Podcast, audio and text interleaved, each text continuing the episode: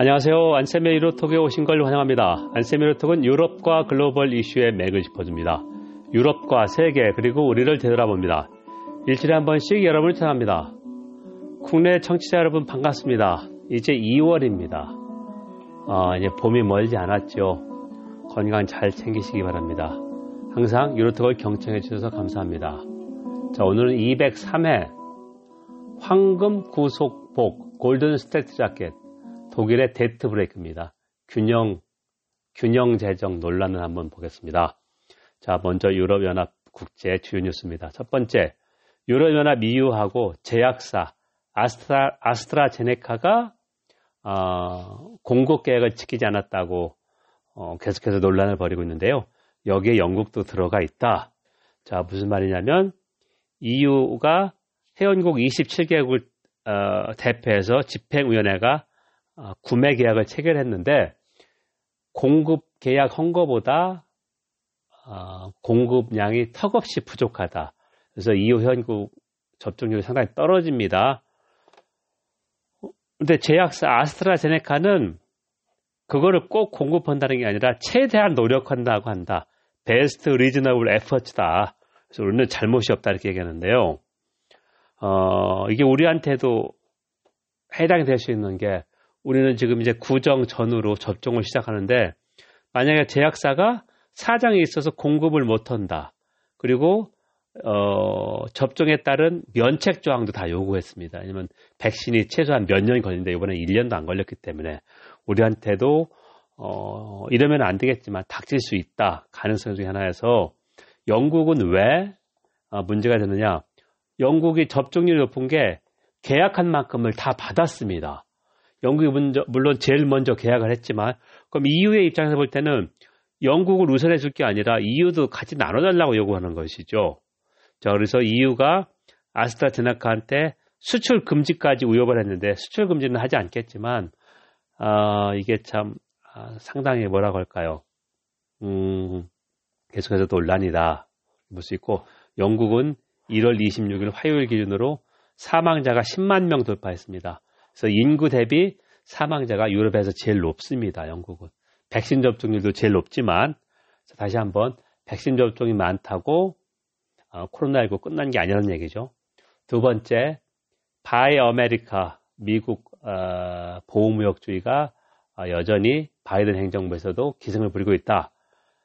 자, 바이든이 음, 취임을 1월 20일에 했는데 어, 행정명령, 그러니까 오더가 대통령 명령으로 시행할 수는 계속 하는데요.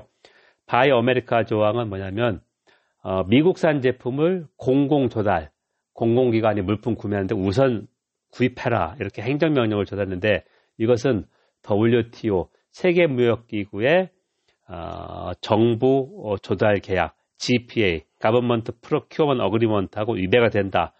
이 규정에 따르면 18만 2천 달러 이상의 공공기관 아, 제품 구매는 한 2억 원 정도입니다.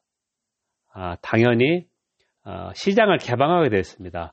그래서 이 GPA를 서명한 24개 나라하고 우리처럼 미국하고 FTA 맺은 나라도 개방돼 있습니다. 자, 이거를 어, 미국 이제 경제 우선하겠다 그래서 어, 보호무역 정책하는데 어, 문제가 된다.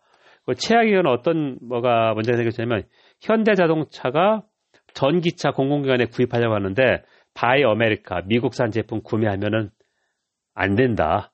자, 계속해서 보면 논란이 있을 수가 없고 무역 분쟁이 가능한 거죠. 세 번째, 이탈리아 아, 정정 불안이 계속된다. 주세페 콘테 총리가 1월 26일 사임했습니다. 그래서 가능성은 대통령이 어, 주세페 콘테 총리는 어, 똑같고 다른 정당하고 연립 정부를 해봐라. 여의치 않는다. 지금 연립정부는 오성운동, 중도 좌파, 그리고 비바 이탈리아라고 원래 민주당 쪽에 그 어, 불리한 정당 이쪽이었었는데 그 가장 꼬마 정당인 비바 이탈리아가 탈퇴하면서 그러니까 장관을 철회하면서 어, 강요 임명하는 사람을 어, 사임하가면서 불러줬다. 그래서 일단 마타렐라 대통령이 다른 정당이라 하면 뭐 중도 우파 쪽이겠죠. 연립정부 구성을 하다가 안 되면 조기 총선일 수밖에 없는데 문제가 어, 이탈리아가 ERF 유럽 경제회생기금 코로나19 대응의 최대 수혜자입니다. 7,500억 유로 가운데 2천억 유로를 지원받거든요. 2천억 유로면 어, 300조 정도 가까이 됩니다. 엄청난 돈인데 정부가 이렇게 오락가락해서 정치 불안으로 이거 제대로 집행계획을 짜겠느냐. 지금 이 집행계획을 짜야 되거든요. 그러니까 이제 정치가 모든 걸 해결해 줄 수는 없지만 정치가 이때 제 역할을 해야 되는데 역할을 못하니까 아, 불신만이 가, 아, 커지는 거죠. 네 번째, 영국이 홍콩 시민들에게 아, 시민권을 부여하기 시작했다. 브리티시 내셔널 오버시즈라고 합니다. BNO. 그래서 이미 7천 명의 홍콩인이 국적을 가지고 있고요. 2020년 1월 30일부터 1월부터 공식적으로 신청을 받는다. 영국이 한 300만 명, 홍콩 시민이 300만 명입니다. 그래서 10%는 어, 이걸 취득하지 하는 30만 명. 그럼 이 사람들은 영국에 와서 어, 영국 시민권을 받았으니까 취업할 수 있습니다. 그래서 주 수혜자는 어, 젊은 자녀를 둔 그러니까 교육 때문에 노는 사람들 아니면 민주화 운동. 반대로 중국은 어, 제국주의 정책이라며 어, 이 브리티시 내셔널 오버시즈 그 시민권을 여행서류로 인정하지 않겠다고 이렇게 공식 인정했습니다. 그리고 Bank of America 추정을 했는데 어, 이제 앞으로 5년간 30만 명 홍콩 시민들이 영국으로 떠날 수 있다는 얘기죠. 시민권 얻고 이 사람들이 이주할 경우에 자본 유출, 이 사람들이 돈도 가지고 가니까 첫 해 한 260억 파운드 되지 않겠느냐. 260억 파운드면 한 30조 원이 넘습니다. 그렇게 추정을 했습니다. 그래서 앞으로 이 문제는 영국하고 어, 중국하고 계속 논쟁이 될 것이다. 다섯 번째는 영국이 유럽연합을 계속해서 애를 먹이고 있습니다. 어, 지난주가 지난주에 설명을 들었는데요. 어, EU 대표부, 유럽에는 External Service, 우리나라도 EU 대표가 있습니다. 광화문에. 그쪽에 다른 나라는 다 어, full diplomatic immunity, 완전한 외교 면책 특권을 부여하는데 영국은 국제기구여서 안 주겠다 이렇게 얘기합니다. 저는 그 외교 관계는 쌍무석이기 때문에 그래? 그러면 브루셀도 유럽연합도 어, 브루셀에 영국 대사 만나주지 않고 있습니다. 그러니까 영국이 어, 그 어느 나라보다 EU 국가를 EU라고 하는 게 단순한 국가 기구가 아니라는 걸 알고 있는데 어, 이것도 역시 그 음, 브레, 브렉시트 지지자들의 어떻게 보면 그 자기 지지파들에 대한 그런 뭐라 그럴까요? 아, 인기 얻기 그런 정책으로 봅니다. 여러분 지금 안쌤의 유로톡을 청취하고 있습니다. 안쌤의 유로톡은 유럽과 글로벌 이슈의 맥을 짚어줍니다. 유럽과 세계 그리고 우리를 되돌아봅니다. 일주일에 한 번씩 여러분을 찾아갑니다. 오늘은 어, 독일의 균형 예산 debt brake가 왜 황금 구속복인가 고를 논란을 좀 보고 있습니다. 자 그럼 본론으로 들어가겠습니다. 자 황금 구속복 golden straitjacket은 꼭 껴가지고 꼼짝 못하는 게 구속복입니다. Straitjacket. 근데 황금으로 되어 있으니까 좋지만 꼼짝 못한다. 그래서 너무 아, 이거를 제어해서 꼼짝 못하고 정책 자율성을 제한하는 것은 황금 구속복 아니고 황금 수갑, golden handcuff라고 얘기하는데요. 독일은 어, 기본법, 헌법에 균형 재정을 도입했습니다. 그래서 어, 정부 예산이 0.32% 재정 적자, GDP, 정부 예산 예산이 어, 적자가 0.32%를 넘으면 안 됩니다. 물론 불행 때는 어, 불황 때는 예외를 인정했고요. 독일이 여기서 끝나는 게 아니라 나머지 유로존 단일화 비율을 찾다가 18개 나라도 똑같은 걸 법으로 만들려고 그랬습니다.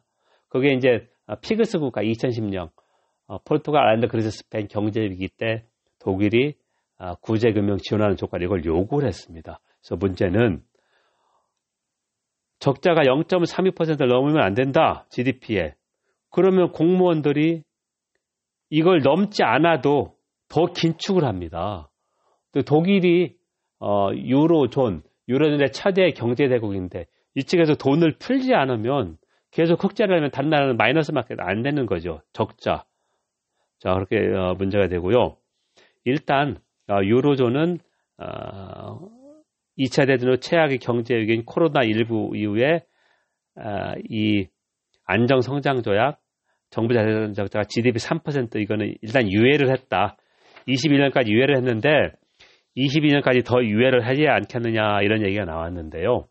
자, 여기서 왜 도에서 문제가 생겼냐면 집권 기독교 민주당 김인당의 아, 총리 실장 어, 장관입니다. 헬게 브라운 어, 총리 실장이 어, 경제가 이렇게 좋지 않은데 이 균형 재정 예산 논란을 우리가 좀 앞으로 몇 년 정도 1, 2년이 아니라 앞으로 몇 년 정도 어, for a coming several years입니다. 몇 년 정도 조금 유연하게 적용하자.